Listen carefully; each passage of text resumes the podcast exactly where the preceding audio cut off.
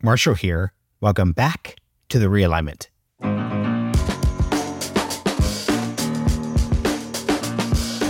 For today's episode, I wanted to share audio from Reboot. Reboot was Lincoln Network, the Realignments podcast sponsors, annual event that was hosted in Miami last week. In this conversation, I spoke with two really great guests on the topic of disrupting American industry. First guest is Jai Malik. He is the founder and general partner at Countdown Capital, which is a venture fund backing companies focused on building the next American industrial revolution. Second guest is Lucas Bagno of Village Global, where he also hosts an incredible podcast that I know realignment listeners will greatly enjoy. It's called Solarpunk. It's about technology, space, and defense. They discuss how Western societies can use technology to adapt to the changing global landscape. They've had great guests like Ross Douthat and Christian Brose, who have recently appeared on the podcast this past year. Hope you guys enjoy this conversation. I've also featured links to Lucas and Jai's work, along with a write up by previous realignment guest Derek Robertson about the conference. Once again, if you enjoy this content, we'd love you to go support the show. You can go to realignment.supercast.com or you click the link in your show notes or check out today's Substack that's coming out this afternoon. Hope you all enjoy the conversation.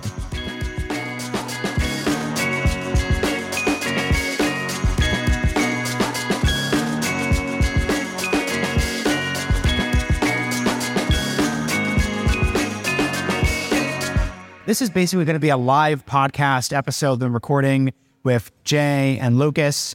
Really interesting conversation. Uh, I want to introduce the two of them real quick, though. Jai is the founder and general partner of Countdown Capital, and Lucas is an investor at Village Global. But I think most importantly for this conversation, he is the co host of Solarpunk, which is legitimately one of the best podcasts in the tech and venture space it's it's uh it's definitely one of those podcasts where I started listening to it for work, but I actually just kept on doing it because it's just like that legitimate and awesome. So if you're interested in these topics, I really recommend you check out what he and his co-host Ian are up to. So let's just start very basically, starting from you, Jai.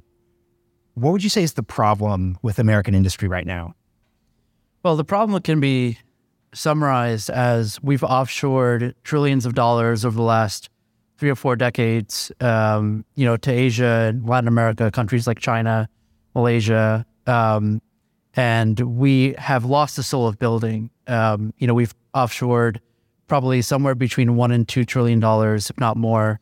Um, and we also have an impending talent shortage. You know, over the next eight or nine years, if we don't fill over one million manufacturing jobs, we're looking at a uh, opportunity cost of one trillion dollars.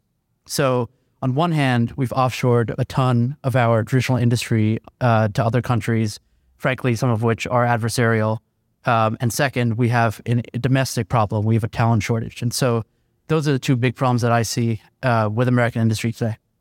Just a quick follow up. When you say uh, domestic talent shortage, is this like a learn to code joke? Like, what's the gap there? Like, what's the issue? Well, it depends on how you look at the way American industry should be built over the next 10 years. Um, you know, if we continue to go on this path where uh, we want everything to be done by hand and we want traditional labor to be a part of uh, how we build manufacturing companies, for example, um, then the kind of talent needs to come from blue collar towns. And we need to really invest in reskilling people um, to be technicians and to be engineers on the ground. However, if traditional industry is going to be one of which uh, software and hardware and technology is a big part of, then we need a blend of different people. We need software engineers, people that are coming from places like Stripe, Apple, et cetera. We need hardware engineers, folks that are spending time at SpaceX. And then we need your traditional blue collar workers. So it's it really depends on how you look at building American industry over the next 10 years. I'm uh, very clearly aligned with the latter. I'm investing in the latter. Um, but it is an open question at the moment. Well, the, the, the, the only thing I was going to add to that is that on top of all the things that Jai said, we broke the back of the middle class right? So um, I think one of the biggest issues that we actually have in the United States right now is the sort of um, uh, massive um, issue, the, the, the, massive economic gap that we've created between the, the richest and the poorest, eh, which, which is so funny to me because when we, I grew up in Brazil and I always thought that Brazil was so, a socialist country when I, when I grew up. And I, I heard the word in, inequality, and oh, my my alarm just you know raised, and I was like, oh, that's a commie. Uh, but, but but in reality, I actually think that you know because of the fact that we outsource so many of the jobs, we have this future, we, we have this reality in which the richest become software engineers, they become founders, um, and, and, and the rest is being filled by immigrant workers um, and, and, not by the sort of blue collar workers that represented the middle class in the United States like 50, 70 years ago. I think it's funny whenever we have this conversation, very quickly it transitions to a conversation about like tech and venture investment to how do you really feel in America right now? You had a really interesting episode of Ross Douthat where he's obviously talking about his most recent, recent, no, not his most recent book, but like his second to last book, um, which is called The Decadent Society. Um, we'd love for you both to give like what narrative would you understand America through? You could say, hey, we're in Tyler Cowen's Great Stagnation. Peter Thiel's, you know, we were promised flying cars. We got 120, you know, 140 characters. That's a different narrative. Like, what are your? What are your versions uh, that you two are thinking through? Well, I, I, I generally agree with Ross. Uh, you know, ultimately, tech, in the way that it was represented back on JFK, and the idea that we choose to go to the moon, was that you can actually build those really hard things uh, and, and, have the audacity to pursue the frontier. Um, and somehow we've lost that. We've lost the idea of the frontier over the last few decades. I think we're slowly coming back to that. You know, I think companies like SpaceX uh, have really pushed pushed uh, the barrier of what that could represent. And we're seeing a new generation of founders with the companies like Varda, Hadrian, and all these other companies that Jai and I uh, are looking for, hope, hoping to invest in. Um, but it, for whatever reason, and we, we can discuss this at length, uh, that's the topic of a whole book. Um, we we're we have not been able to pursue the same types of technologies uh, in the way that we thought was possible. Uh, decades ago. So you, you watch, for example, uh, all, all the space movies, the science fiction movies that were written in the 60s, in, in, in the 70s, and people thought that we're going to have, you know, cities in the moon, cities on Mars. Like, and for whatever reason, that future did not come to pan out. Now, I, I don't want to, I, don't want to say that, you know, there have not been great companies built over the last few decades. Obviously, that's not true. But the idea of the future that we thought could be possible ha- has has not worked out like we thought, like it we thought it was. Yeah, I would agree uh, very largely with what you just described. The only thing I would add is that, um, you know, over the last 20 or 30 years, because of financialization, because, uh, you know, most traditional companies have per- pursued margin expansion um, in different countries, uh, we don't have the financial incentives we've, in the last three or four decades to really build hard things. And I think for the first time in human history, uh, at least in, in most recent human history, feels like technology is converging to a point where it can actually do some real damage um, in industries that aren't just B2B SaaS, for example. And so I largely agree with everything Lucas said, but the one thing I would I would also add is that the financial pressures are are increasing to bring things back home, to use more technology. The adoption's there, and I think that's the the really unique time, the really unique thing about the time we're living in at the moment. Yeah, if I can add just one thing to that, because that is a fantastic point. Um, if this has come up multiple times on the podcast, actually, there's this amazing website called uh, WTF Happened in 1971. Uh, and you actually, like, if you look through that website uh, and, and you do look at the research behind it, you know, the, the moment that we left out the gold standard, the moment that we actually started the financialization of our economy, um, that's, you know, that's why Wall Street started making all more money. All these companies started just focusing on financializing their products. Um, and, we, shifted away from the culture of builders to the culture of you know making money on the stock market. Um, not to say that this was not true at all before, but the the conversion towards financialization that we've been in since the 70s has not stopped, perhaps until now. Something I'd love to get into to actually talk about your day jobs. Um, Jai, when you and I were, were, were talking about this on Tuesday, you brought up this really interesting point when you're when you're speaking to founders and prospective founders. You've noticed there's this kind of bifurcation where you'll have folks describe, "Hey, here's this problem. Problem: the U.S. can't manufacture things, or we need to go into space, or insert like think of like A16Z's American Dynamism thesis." To like the broad industrial spaces and defense that you're investing in. That's one category. There are plenty of companies there. But then you oftentimes have folks describe problems which hypothetically a company could solve, but actually there's like a broader policy that needs to be addressed there? Like, how do you think through those two different categories? So this is a very, very long discussion. I think the first um, main point is capital efficiency, right? If you cannot generate revenue in excess of what you need to raise in order to build a company, I would say that's a capital inefficient company. Uh, it's probably not a good investment. Um, and most likely there's a policy problem that needs to be solved. So semiconductors are a really good example. We need more semiconductor manufacturing here in the United States, um, but we're not going to solve it by simply asking founders to go build a semiconductor company. We need a lot more uh, depth in terms of the policy that's being uh, spread towards smaller companies going after these areas than just giving a big subsidy to Intel to go do it. So um, the way I look at it is um, it's it's all about capital capital efficiency. As an investor, I'm not going to invest in a capital inefficient problem, but I obviously want to see policy that's going to be changed, and that's why I'm here, right? Yeah. Um, if, if there's one thing I would add to that, um, Antonio Garcia Martinez, who's here, um, actually made a great point a couple months ago, which is we we kind of evolved into a society in which the most ambitious ambitious people all want to start companies. Um, that's a great thing if you're a venture capitalist. it's been a great few decades uh, decades to, to be a VC. But you know, the reality is that we need more than just great founders. We need great politicians. We great, we need great people who are interest, interested in building institutions uh, working in all different sorts of things. Um, and because of you know this mindset that, that, we've been in and this economy that we've built, uh, we actually don't have the smartest people wanting to wanting to build um, you know great uh, great schools or you know great, policy and, and, all of these things. Um, like I said, it's amazing if you're a venture capitalist, but I, I, I actually do think that if if we want to build the best society possible, we don't want all the smartest people to just pursue great companies because not every single problem can be solved necessarily by a company. Another question that uh, comes to mind when you put things that way, like to what degree could the tech industry actually like address that? So, for example, think of the robber barons. The robber barons subsidized all sorts of ideas, concepts, literal institutions that like express their values. Is hyper successful Lucas Bagno 20 years from now? Are you like giving money to like weird cults who could maybe have build, building based religions. Like, how, how do you think about how tech and like the fact that finance and money and like the generative effects there have gone? How, how could tech play a role in that ecosystem? Yeah, well, I, I, the, the narrative uh, for the last 20 years has certainly been, you know, software will eat the world and, you know, tech will eat everything. Largely, that has been true to some degree. Um, but I also think it's a very convenient narrative if you're a VC. that, that's, that's the story you want to tell. um, I'm not so sure uh, that everything can be solved through tech. Uh, you know, if anything, I think that looking at where we are right now, and so even some of the discussions that happened today, um, you know, I, I, actually think we need a rejuvenation, uh, a renaissance of the values that built this country in the first place. That was not built through tech.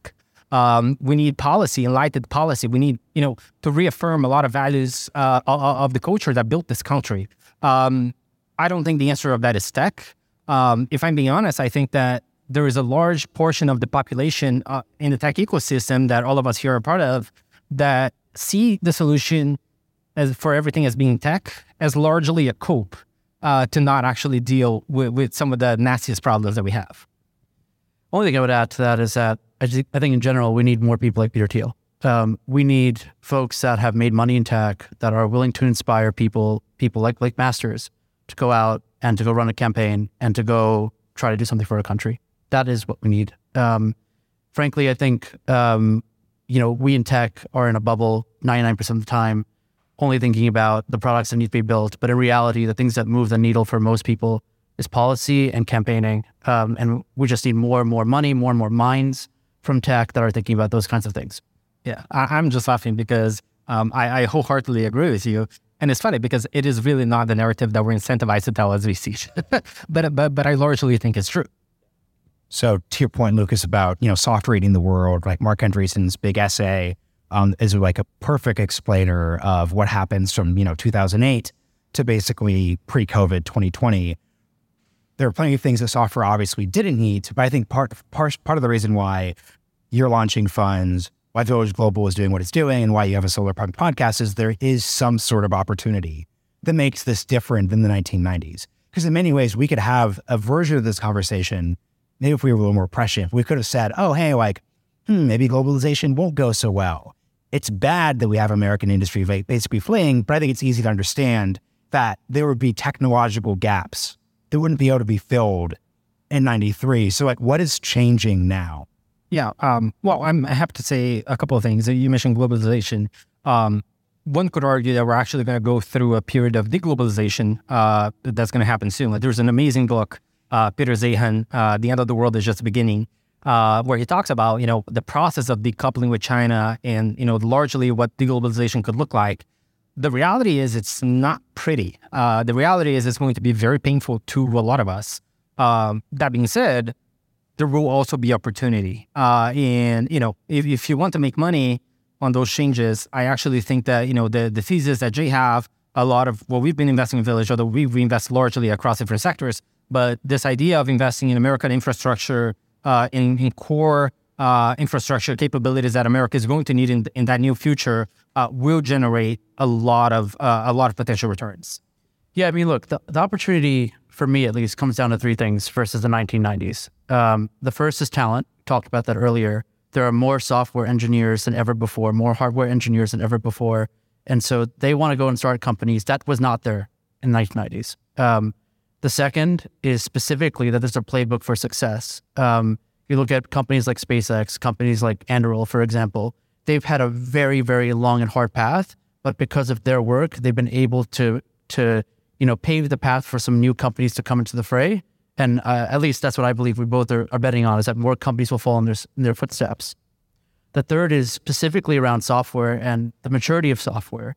I think a lot of hard tech companies are traditionally looked at as hardware, um, but the best hard tech companies, companies like Hadrian, um, will be looking to SaaSify their business models uh, and also bring in um, you know software to help streamline some of their operations, and that has a major uh, uh, potential to increase margins from say 10% to like 20 or 25%, um, which will keep them quite competitive with the rest of the world. And so I think it really comes down to these three things. Um, sure, uh, geopolitical tailwinds are there the U.S. government is putting a lot of money into bringing things back home. But the the core argument comes down to these three things, and it has to be financially motivated. Otherwise, we will not. We'll be in the same situation that we were 40 years ago, my opinion. You know, I'm curious, Lucas. Um, you're talking about deglobalization, making money, opportunities in this space. I'm curious how you think a world that's becoming a little more zero sum. How does tech broadly think about that like at a conceptual level. Because I think of what makes tech cool to me as a person who like came up in DC, it was, hey, like it's not purely about like this person for this person for this election. It's, hey, like if we create more money, we found more companies, you found more companies, there's more money, this, this, or that. A deglobalizing world is a world where you can't just go be a remote worker wherever country you want and things are chill. So like how do you think that reality is going to affect tech and the way tech conceives of itself? It's a it's a great point. Uh, you know, what one thing I would say is uh, I'm generally pessimist on the macro uh, and optimistic on on the micro uh, because I do think that for better or worse, worse the the world is going to become a lot more zero sum than it has been for the last few decades. Uh, I, unfortunately I, I have pretty pretty deep conviction at this point that this is the future that we're headed, and I could very well be wrong. Uh, now to your question, how to make money out of this? how will tech play a role in this? Um, there are many different ways to be successful in venture. I personally am of the belief uh, that we, you, you back the best founders, and, and, that that's the only thing that I really care about. And I think Jai and I may have a different way uh, of looking at things, maybe.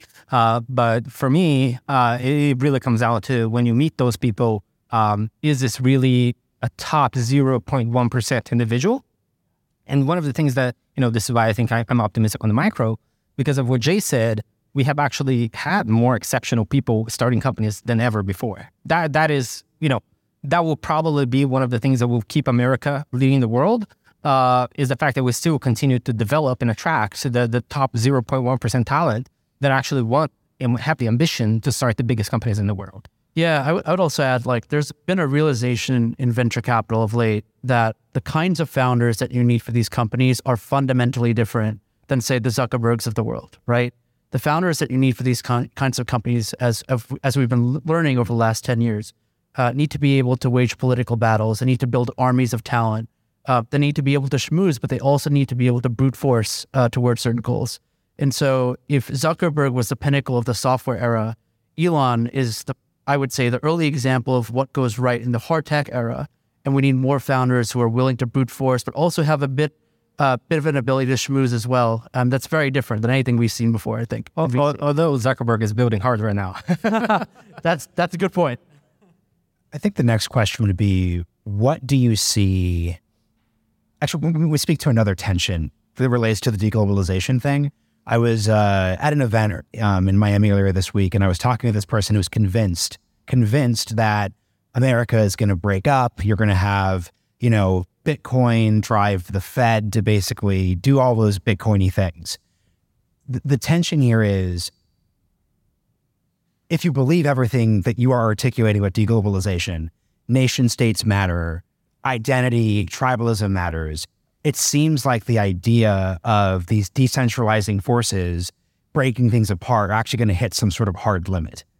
That'd be my take about it. I'm curious how you two think about this. 100% agree with you. Uh, you know, we're saying that too much, but uh, let's fight. Just, just because I mentioned before, uh, Antonio has a great essay just uh, called, uh, you know, who would take a bullet for the DAO, right? Like, uh, I think at the end of the day, like, we're not headed for a world of the network state. I have not been convinced of it of that yet. That would be very cool if it happened.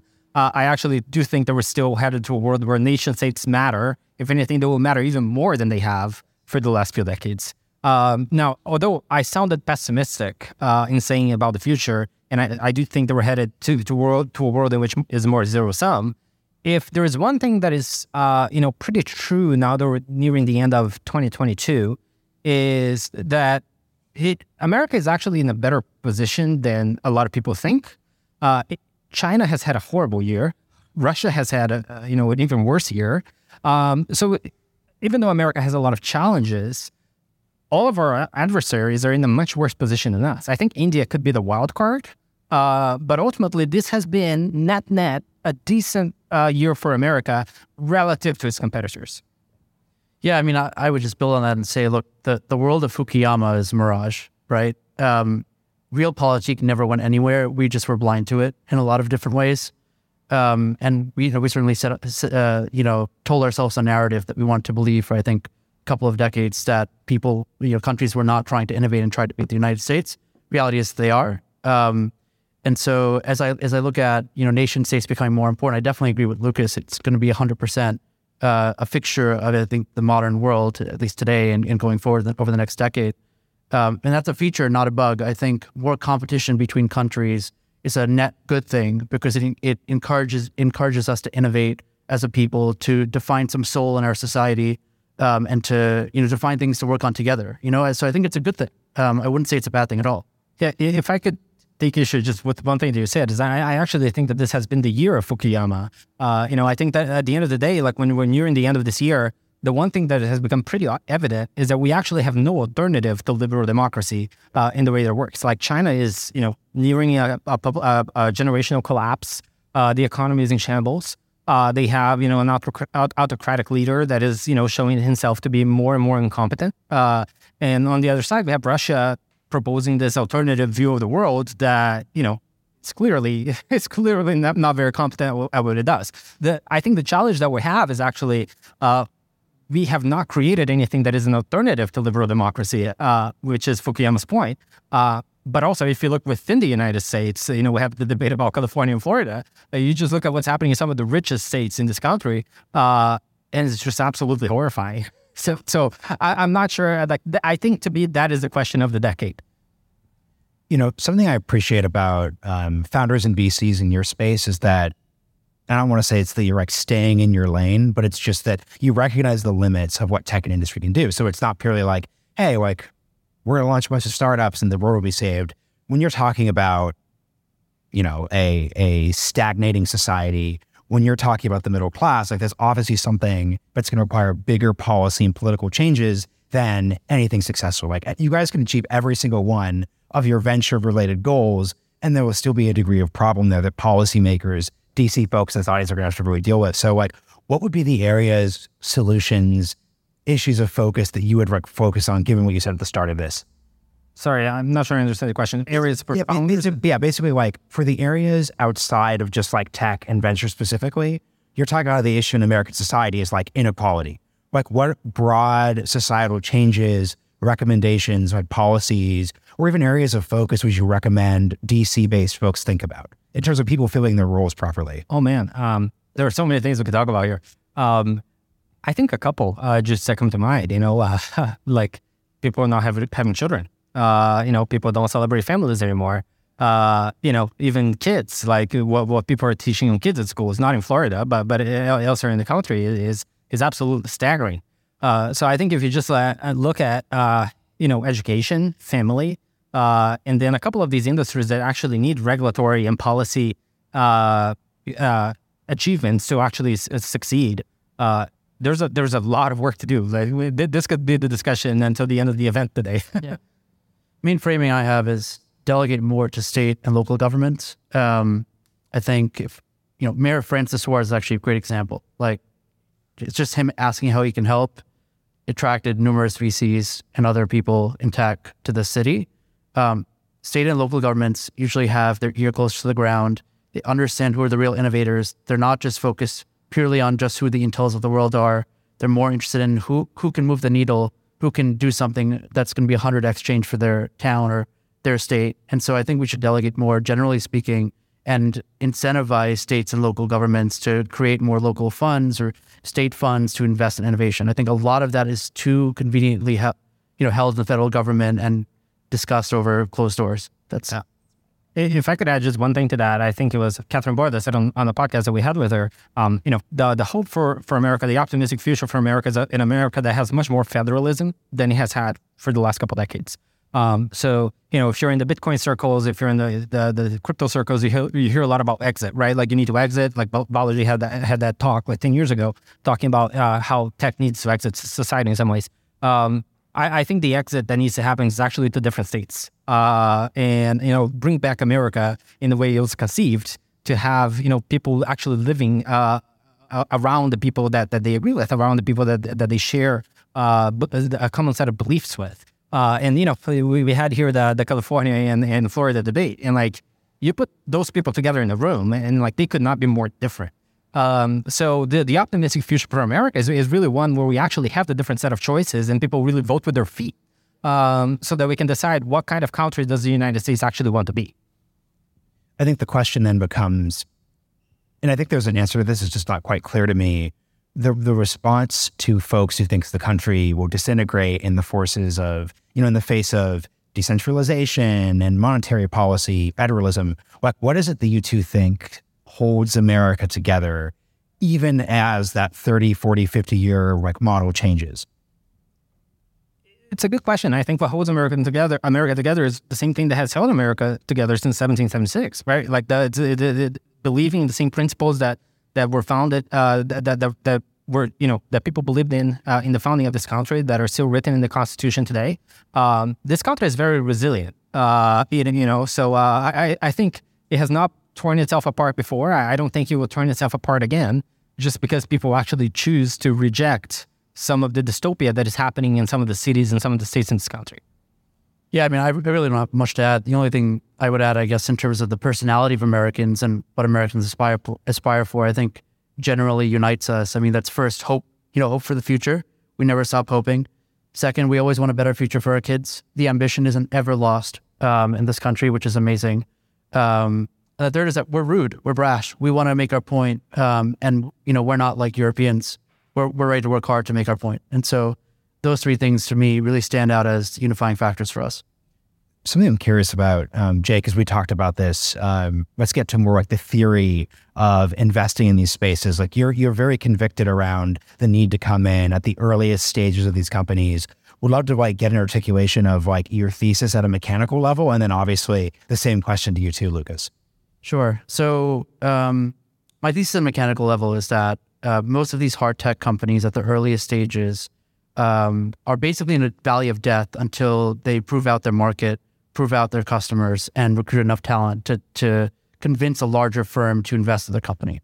And so, uh, generally speaking, what Countdown Capital does, I think, pretty well so far, is pick founders at the earliest stages that have the potential, given a small amount of capital, to do some big things like recruit great team, great one or two people onto their team, um, get one or two big customers or, or relatively sizable customers on their balance sheet, um, uh, sorry, on their, on their book, Um, and the third is, you know, very specifically to put out an ambitious plan that makes sense, that actually makes financial sense, um, that a larger investor will underwrite. You know, and so my my uh, my goal and also my role at this early stage is to challenge founders to really think through their business plan and to help them uh, come to a place where their business plan is not only ambitious that it'll solve a big problem, but also makes sense. Like there's a broad capital allocation base that they can draw into that will convince a larger investor that they should invest in a heavily capital intensive company. You know, so so my uh, my role is really to challenge is to give them that first belief capital, that first dollar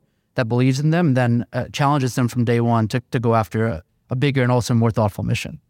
Yeah, um, I, I, will push back on the question a little bit in the sense that I, I we personally I actually don't have a thesis, and I and I, you know, there, like I said, there are many different ways to be successful in venture. Uh, the way that I think works for me is just you know trying to answer the question like, is this really a top tier founder? Now, I'm willing to invest in any space. I'm willing investing. You know, I, I actually subscribe to the theology that startups are not companies. Uh, and a startup is an idea that could eventually become a company one day. Uh, and you know, I actually think that when you get into the depth of it, uh, you are actually looking for a lot of the things that Jai said, uh, which is, you know, does this, this founder really understand like the, the nuances, the depth uh, that goes into these things? And you know, when you actually meet the, the very best founders, they, they actually have thought through, they have thought through every single nook and cranny uh, that that that of the business and of the risks and of the opportunities. Um, I think it's a, it's a similar way to get to the same answer, um, but it's a it's a slightly different perspective. Yeah, the one thing I'll add is just that it's important to remember because of how capital intensive these companies are, they usually need 20 million, 30 million to get to market, right? Just to get started. Um, and if you're trying to raise 20 million or 30 million right off the bat, it's extremely difficult. Um, you have a major cold start problem. And so by taking on money from people like me and Lucas at the early stages, um, you start to gain momentum in your ability to fundraise and your ability to navigate conversations. That's really important. Um, you, it's very unlikely for anybody, even if they're a top 0.1% founder, to be able to go raise a $20 million round right off the bat. Uh, the, the, the one thing that Jai said here a couple minutes ago that, that I agree is, especially in those sectors uh, where you're building, you know, stuff in the real world that are very capital intensive, you do need a different breed of founder. Uh, and they, they're different in several ways. Uh, and, and just the complexity of building those companies is 100x harder of, of building some of the, you know, different uh, capital-like companies. Question that comes to mind, given your point about building in the real world, I was thinking about this during the Web3 conversations we had earlier. Um, insert like metaverse reference to like what what is it like to be thinking about these spaces during a time that there is just a lot of energy, like bear market or not, in like Web3, in these like digital centric things here, you know, what do you think about that? Yeah, uh, you and I were having that conversation last night, uh, and it's funny because uh, so Jai and I have a have a, a, good friend that actually posted on Twitter a couple weeks ago, uh, like oh, like the the you know uh, hard tech and American dynamism are the new gold rush in venture capital, um, and I didn't say it, but the, the thought I had was like, I hope that's not true. If, if it is, then it's actually very bearish. uh, because the only way I think to really make money in venture big time, and you know, there was a, a, few nuances that we can get into why that's not always the case, but you know, the way to make money in venture is to actually invest in things before they get hot. and once they're hot and once they're, you know, on everybody's mind, like Web3 was uh, until the beginning of this year, then it's actually really hard to make money because, you know, most of the returns have been arbitraged away. The prices have gone up. So, you know, the asset that you're paying, you're paying, 100, you know, 100x the price. So, um, yeah, ultimately, I, I, I hope that we're not in a, in a sector of uh, at a point in which uh, investing in hard tech is the thing that everybody's looking for. Because if, if it is, it means that Jai's and I's returns are getting deeply compressed. yeah, I'll, I'll build off that. I mean, I actually think there's some research out there that suggests that VCs do do well in bubbles um, because there is, uh, you know, there are lots of valuation uh, expansion that happens during these kinds of periods. Um, at the same time, who loses are founders because founders think that these problems are easy in a bull market, in a bu- in a bubble, and they start to raise money and they think that things are going well, and then money just shuts off when a bubble pops, right? And then you have maybe 20 or 30 companies that thought they were going to do something great for this country that are just immediately cut off from any kind of funding. And so that to me is the real risk. Uh, I think as VCs, our returns have always followed a power law kind of scenario. And so the best companies are always going to help us. Um, it's the companies that are in the middle that thought they were going to be the best that are hurt during a bubble. Yeah. If I can add just one thing to that, um, part of what's so hard of investing in, in these hot sectors as well is that as these sectors, you know, blow up and become, you know, the first thing on everybody's mind, the the quality of founders that, that it attracts is just the case. So if, if you just assume that, you know, let's say there's uh, out of every sector, there's 5% of founders that are top tier, likely a lot less than that, but 95% of founders that are, you know, not the best, and you're looking for the 5%. As these sectors blow up, uh, the, the quality of good founders grow linearly at best, log- logarithmically at worst, while the, the quality of, you know, not so great founders just grows exponentially because everybody just wants to jump in. That just makes your problem that we see so much harder to, to, to actually find the needle in the haystack. Um, and that's another one of the reasons why, for example, like I actually have not invested that much in Web three over the last over the last two years. Like I have I've given one offer and one other term sheet, um, and I, I, have not found it to be the best place to invest. Just given how many people it attracts. One last thing that I, I would say, the slight pushback would be, if you know the spaces well, um, it's actually advantageous to you to be able to filter through a lot of noise because you're able to pick the needle in the haystack that nobody else is seeing. And so that's the the counter to that. But at the same time, I, I agree there are there are going to be lots of false positives in in this kind of space. So for the uh, last question before we get to Q and A, I wonder what the two of you, how would the two of you sum up basically the past two years since to bring back the you know software is eating the word idea since Marc Andreessen writes it's time to build, and I think like April May of 2020, like really like introduces this narrative obviously lays down the like narrative stakes, which as we know, like drives a lot of these decisions. Like what what like what happened in these spaces over the past two years, and then what lessons can we pick up from them separately from you know the conversation of like you know SpaceX building over the past like you know decade plus. Yeah, um, I, I can go first. Well, the first thing I'll say, like I made my first investment about five years ago, so it's not like I've you know been in the industry for that many decades. Uh, the last couple of years have been, you know, absolute madness. Uh, I think since since the beginning of COVID, um, there are certainly reasons to be optimistic. Uh, I think that you know there are founders that we're seeing that take themselves they they they're much more serious uh, about the problems of the world, about you know the audacity of what they want to solve and their ambition. Um, I, I do think it's too early to tell. Uh, of you know if we're really headed to a world where we're actually going to build these really hard companies and we have you know develop a different type of, type of founder. Uh, there are early good signs, positive signs, but largely too early to tell.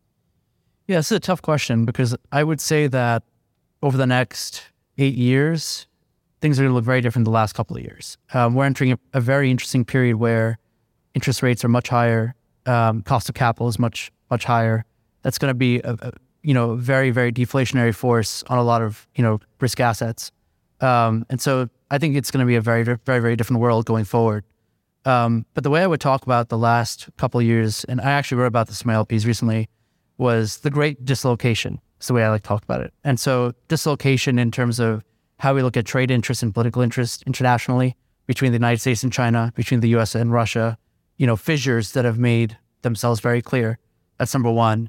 Number two, dislocation in terms of how companies look about uh, look at architecting their supply chains. You know, just-in-time logistics is likely not going to work anymore. It's all about having a diversified supply base. Um, and that's completely changed the way companies are going to be doing business this decade, especially physical businesses.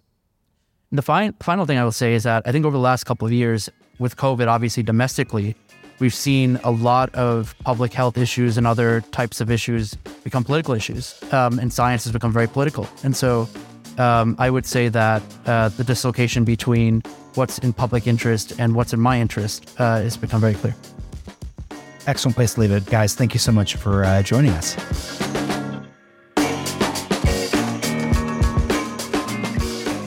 Hope you enjoyed this episode. If you learned something, like the show of mission, or want to access our subscriber exclusive Q&A, bonus episodes, and more, go to realignment.supercast.com and subscribe to our $5 a month, $50 a year, or 500 for a lifetime membership rates. See you all next time.